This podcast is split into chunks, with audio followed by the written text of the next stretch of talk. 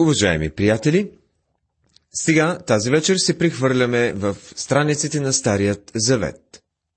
Започваме изучаването на книгата на пророк Еремия. Еремия, пророкът с съкрушеното сърце, е автор на тази книга. Името Еремия е превод на еврейската дума Иермиаху, на която се приписва буквалното значение Яхве от хвърля. Възоснова на това са направени най-различни преводи, като Яхве установява и Яхве възвеличава. Яхве е високо. Всяко от тези имена би било подходящо за пророка, призован за служение като това на Еремия. Това е една от най-забележителните книги в Библията. Всяка книга в Библията е забележителна, но тази книга е забележителна по един необикновен начин. Повечето от пророците крият себе си и приемат един вид анонимност. Те не включват себе си на страниците на своите пророчества. Но Еремиевите пророчества в голяма степен са автобиографични. Той не представя голяма част от своята лична история. Позволете ми да премина набързо през следният списък с факти, свързани с него, за да опознаете човека, който ще срещаме често в тази книга. Първо, той беше роден като свещеник в Анатот, на север от Ерусалим. Второ, той е избран да стане пророк още преди неговото раждане. Трето, той е призван да стане пророк, когато още е съвсем млад. Четвърто, той е упълномощен от Бога да стане пророк. Пето започва своето служение по времето на управлението на цар Йосия и един от оплаквачите по време на погребението му. Шесто, забранено му е да се жени поради ужасните времена, в които живее. Седмо, той не променя никой от погрешните пътища. Еремия беше отхвърлен от своите сънародници. Мразен, бит и поставен в клада, хвърлен в затвора и е обвинен, че е предател. Осмо, неговите послания разбиват и неговото собствено сърце. Той иска да се откаже от служението, но Бог не го пуска.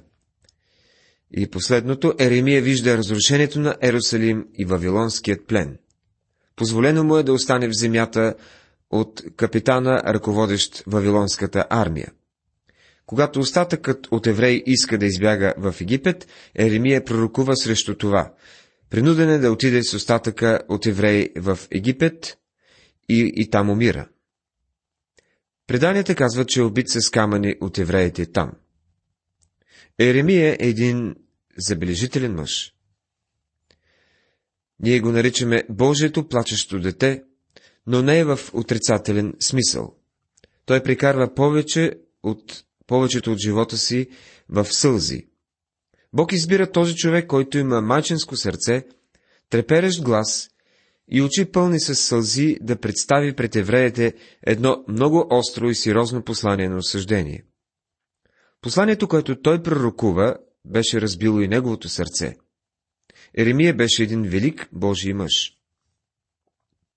Едва ли ние с вас бихме избрали такъв вид човек да предаде такова остро послание. По-скоро бихме избрали някой твърд човек, близо до грубиянин, който да предаде такова едно грубо послание. Обаче Бог не избра такъв човек, той избра човек с нежно, състрадателно сърце.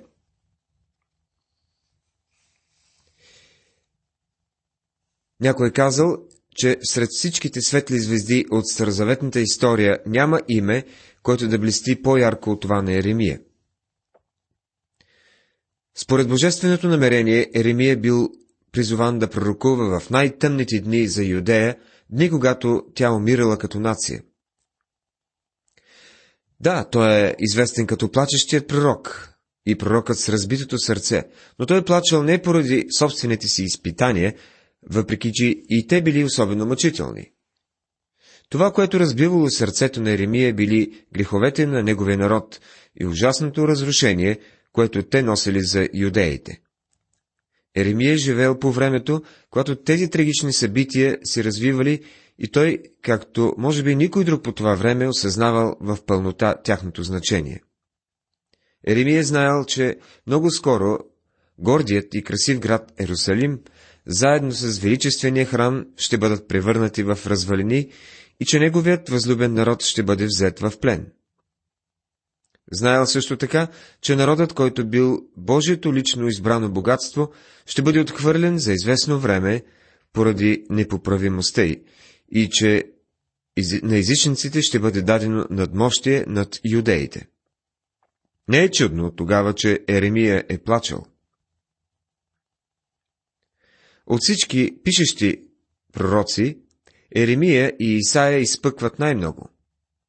Но поставянето на единия над другия не е правилно, тъй като служенията им били различни и следователно е трудно да бъдат сравнявани. Бог призовава Еремия, младеж на около 21 години, да изпълни трудната, но неотложна задача да прогласи Неговото Слово пред Юдея, която била на ръба на национална катастрофа. И все пак личностите Исаия и Еремия се различавали много. Исаия е бил смел и безстрашен, а Еремия благ и съчувствителен.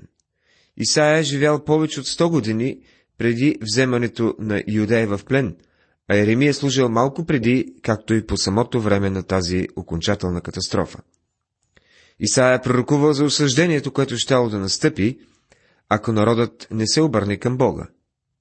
А мисията на Еремия спрямо Юдея до последния ден от живота му била да извести пред народа, че тяхната присъда е близо, че Бог ги е отхвърлял и че нищо за момента не можело да ги спаси от наказанието, което те справедливо заслужавали. Лорд Маклай е казал следното за Еремия. Трудно е да си представим по-болезнена ситуация от тази, в която един велик мъж е осъден да наблюдава бавната агония на една изтощена страна, да я приглежда по време на някой от многото и пристъпи на обезумяване и бълнуване, които предхождат нейното унищожение, и да гледа как признаците на всякаква жизненост изчезват един след друг, докато не остане нищо друго, освен студенина, тъмнина и разруха. Това беше позицията, в която беше призван Еремия. Той стоеше и гледаше как неговият народ отива в плен. Жребия на Еремия беше да пророкува по време, когато всичко в Юда отиваше надолу към една крайна и окончателна катастрофа. Когато политическата възбуда беше достигнала своят връх, когато отделните групи в нацията бяха обладани от най-зли страсти и най-фаталните съвети взимаха превес над разума. Той трябваше да стои на пътя, по който щеше да премине цялата нация в бесен галоп към унищожението си, да направи един героичен опит да я възпре и да я обърне в обратна посока и да се провали в това, като бива принуден да отстъпи в страни и да гледа как неговите сънародници, които той обичаше с нежността на едно женско сърце, да се хвърля в пропаста на диво, унищожително погубление. Ние с вас, приятели, живеем в едно време, което много прилича на времето, в което живееше Еремия. Ние смятаме, че сме постигнали много неща. Стигнахме до Луната, произведохме атомни бомби, но вътре в народа започва същата поквара, която може да ни доведе до разложение и унищожение. И всичко това наближава, приятели. Ние тези неща, които казваме и сравняваме нашето време с времето на Еремия, съзнавам, че това не е нещо, което може да насърчи някой. Подобни неща не се чуват по медиите. Вместо това имаме цели екипи от експерти, които дискутират как ще подобрим обществото и ще разрешим проблемите. Как страхът от атентати и терористи ще бъде преодолян. Днес Бог е изтласкан от полезрението. Изцяло е забравен. Ако се спомене Библията, то това става с присвити устни от някой. Тези, които вярват и имат послание от Бога, са изтласкани надалеч. Затова смятаме, че се намираме в много сходно положение с това, което, в което беше Еремия. По тази причина, тази книга има важно послание за нас днес. Друг един автор е написал, цитирам, Еремия не беше силен като Илия, красноречив като Исаия или божествен като Езекил, а по-скоро срамежлив и треперещ. Осъзнаваше своята слабост, купнееше за разбиране, съчувствие и любов, които никога не беше познал.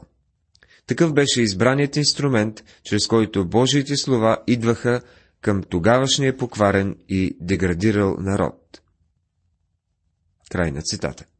А Исус, като дойде в околностите на Кисария Филипова, попита учениците си, според както казват хората, човешкият син кой е? А те рекоха, едни казват, че е Йоанн Кръстител, други пък Илия, а други Еремия или един от пророците. Евангелие от Матея, 16 глава, 13-14 стихове. По времето на Исус имаше различни мнения и сякаш никой не разбираше кой беше той в действителност. Хората имаха добри основания да си мислят, че той е като Йоанн Кръстител. Имаше и такива, които смятаха, че е Еремия. И имаха добри основания за това, че защото Еремия беше човек на скръп и навикнал на печал. А разликата между него и Господ Исус беше, че Господ Исус носеше нашите скърби и печал, докато Еремия носеше своят собствен товар, и това разбиваше сърцето му. Веднъж той отиде при Господа и каза, не мога да продължа. Това ме раздира на парчета. Ще получа нервна криза. По-добре избери си някой друг. А Господ му каза, добре, но ще държа на бюрото си твоята оставка, защото смятам, че ще се върнеш. Еремия наистина се върна и каза, Божието Слово в мен е като огън в костите ми. Трябва да го пусна, за да излезе. Той направи това, въпреки, че сломи сърцето му. Бог искаше такъв човек, той беше най-подходящият за такова безмилостно и жестоко послание. Бог искаше децата на Израел да знаят всичко, въпреки че ги изпращаше в плен и ги наказваше. И това разбиваше неговото сърце. Както Исаия казва, Божието наказание е неговото пречудно дело. Еремия започна своето служение около един век след Исаия. Той започна работата си по времето на цар Йосия и продължи чак до Вавилонския плен. Той е този, който предсказа 70-те години плен в Вавилон. Еремия също така погледна отвъд тъмнината на плена към една идваща светлина на избавлението. Никой друг пророк не е говорил така сяйно за бъдещето. Ще имаме възможност да видим това докато изследваме неговите чудни пророчества. Посланието на Еремия беше най-нежеланото послание, което някога е изпращано до хора, и то беше яростно отхвърлено. Той беше наречен предател на своя народ, защото казваше, че израелтяните трябва да се предадат на Вавилон. Исаия почти век преди него беше казал да се противопоставят на Вавилон. Защо е тази промяна? В дните на Еремия имаше само едно нещо, което беше останало като възможност. И то беше да се предадат. Пред Бога израелската нация беше изцяло банкротирала. Времената на езичниците бяха започнали с Вавилон като златната глава. Книгата на пророк Даниил, втора глава.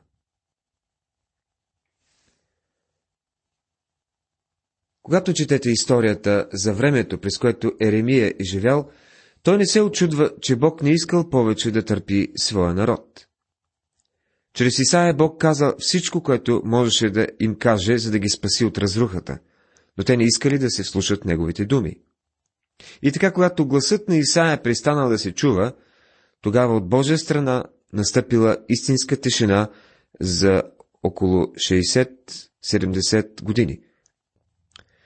Скоро след смъртта на Исаия и добрият цар Езекия, Идолопоклонството и езическите мерзости започнали да процъфтяват в страната. Към края на служението на Еремия заплахите били от страна на Вавилон. Две събития довели до промяна в заплахата. Асирийците били разгромени от вавилонците през 612 година преди Христа, при падането на Ниневия. И втората, египтяните били разгромени от вавилонците през 605 година в битката при Кархемиш. Юдея се съпротивлявала срещу Вавилон, но Еремия под Божието ръководство потиквал Юдея да се предаде на Вавилон, за да се предотврати пълното разрушение, тъй като божественото осъждение да бъдат в плен било неизбежно.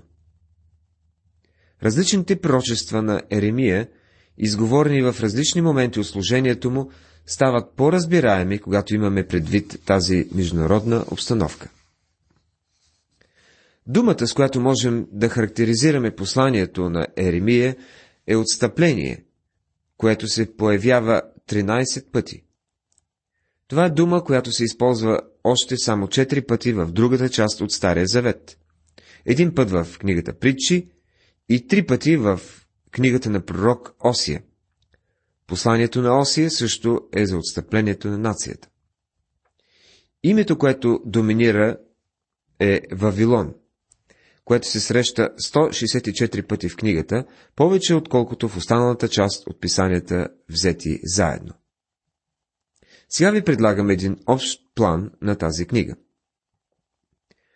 Първоримско – призоваването на пророка по времето на царуването на цар Йосия, глава 1. Второ римско – пророчества за Юда и Ерусалим, предхождащи царуването на Седекия, това е от глава 2 до глави 20. В това число, по точка А, двойно осъждение на Юда, обхващащи 2 и 3 глави. По точка Б, обвинение в отстъпничество по време на царуването на Йосия, от 6 стих на глава 3 до 6 глава. По точка В, предупреждение, произнесено в портите на Божият храм, от 7 до 10 глави. По точка Г. Израел не се почини на завета, който направиха в пустинята. Глави 11 и 12. По точка Д. Онагледяване на притча. Лениният пояс. Глава 13. По точка Е. Отстъпващата нация е съдена и наказана от Господа чрез суша и глад. Глави 14 и 15. Под точка Ж. На Еремия е забранено да се жени. 16 и 17 глави. От точка За послание към царя в портите. От 17 и 18 глави. По точка И знакът при къщата на гранчаря. Глава 18 и 19.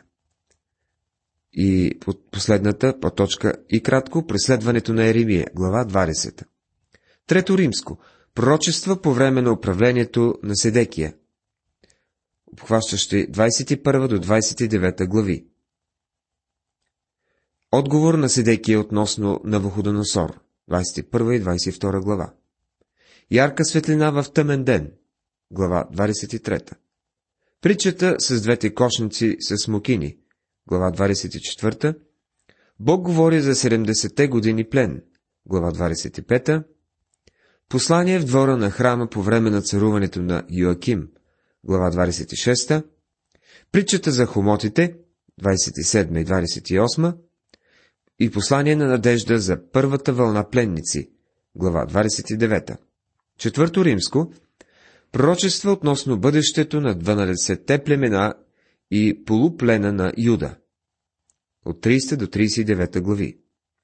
Наближаващата голяма скръп, глава 30. Еремия е хвърлен в затвора и купува нива, глава 32. Идването на царството, обещано на Давид, глава 33 предсказване на плена на Седекия, 34